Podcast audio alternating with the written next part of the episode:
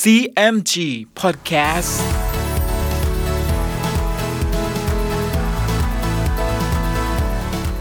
สวัสดีครับคุณผู้ฟังขอต้อนรับเข้าสู่ CMG Podcast กับผมดรพนการธานนท์นะครับ เรายังอยู่กับเรื่องราวของสามก๊กผ่านหนังสือเรื่องสามก๊ก Romance of the Three Kingdoms ฉบับย่อ เรียบเรียงโดย สาระบุญคงครับ เดินทางมาถึง EP ที่ 67 มาติดตามกันต่อนะครับว่า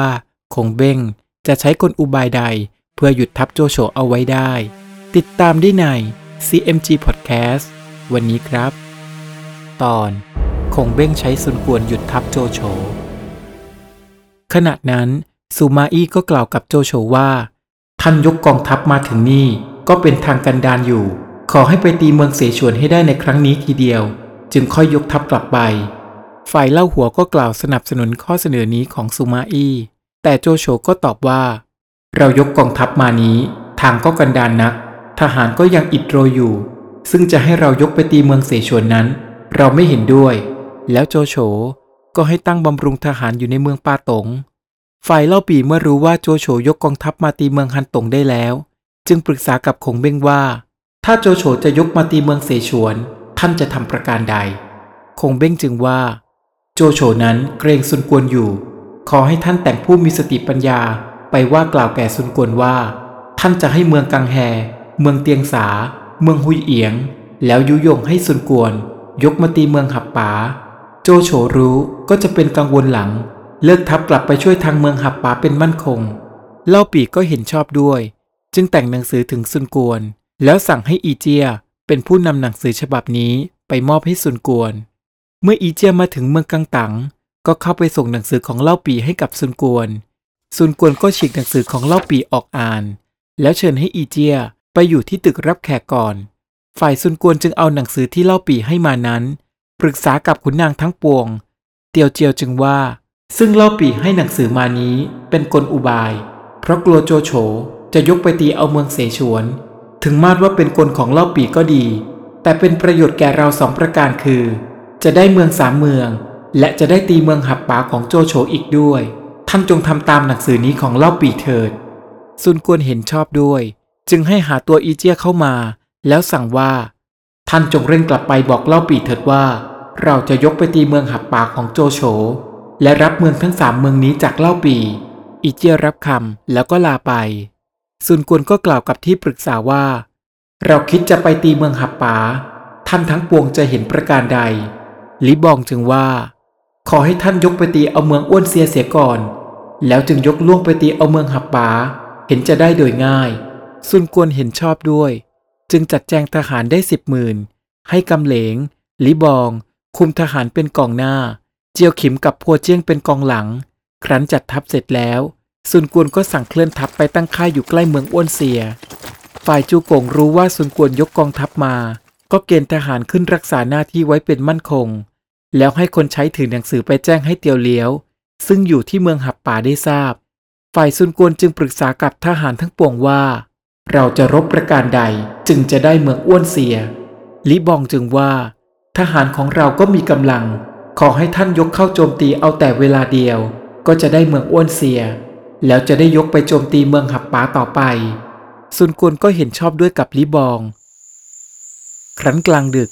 ซุนกวนก็ขับทหารระดมเข้าโจมตีเมืองอ้วนเสียเป็นสามารถ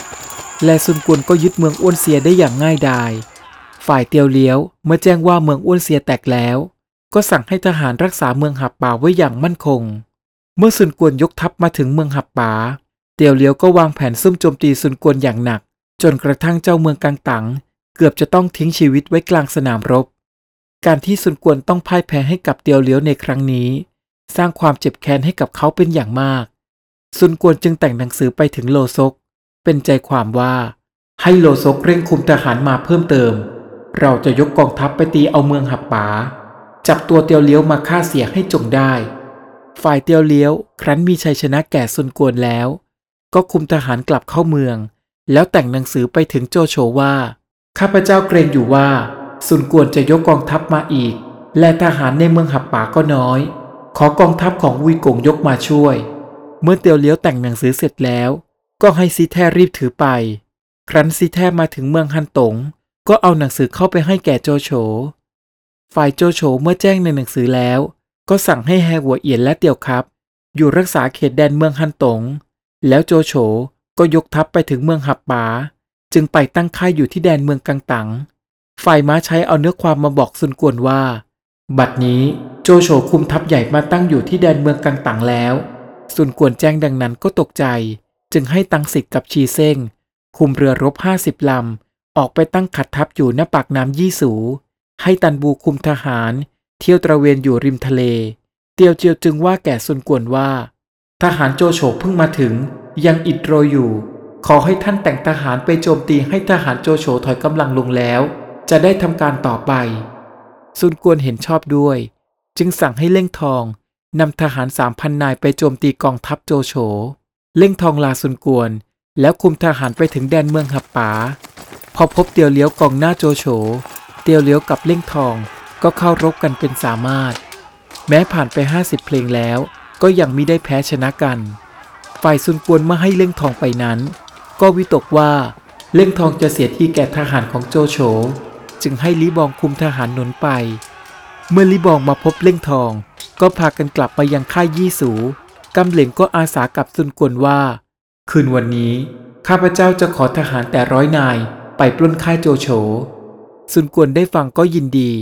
จึงจัดทหารม้าที่มีฝีมือหนึ่งร้อยนาย ให้กับกำเหลง ครั้นเวลายามหนึ่งกำเหลงก็ขึ้นม้า ถือทวนพาทหารทั้งร้อยนาย โห่ร้องเข้าไปปล้นค่ายโจโฉ แล้วจุดเพลิงเผาค่ายขึ้นหลายตำบล โจโฉและทหารทั้งปวงตื่นตกใจ ก็แตกหนีเป็นอลหม่านเหยียบกันล้มตายเป็นอันมากซุนกวนได้ทราบดังนี้ก็ยินดี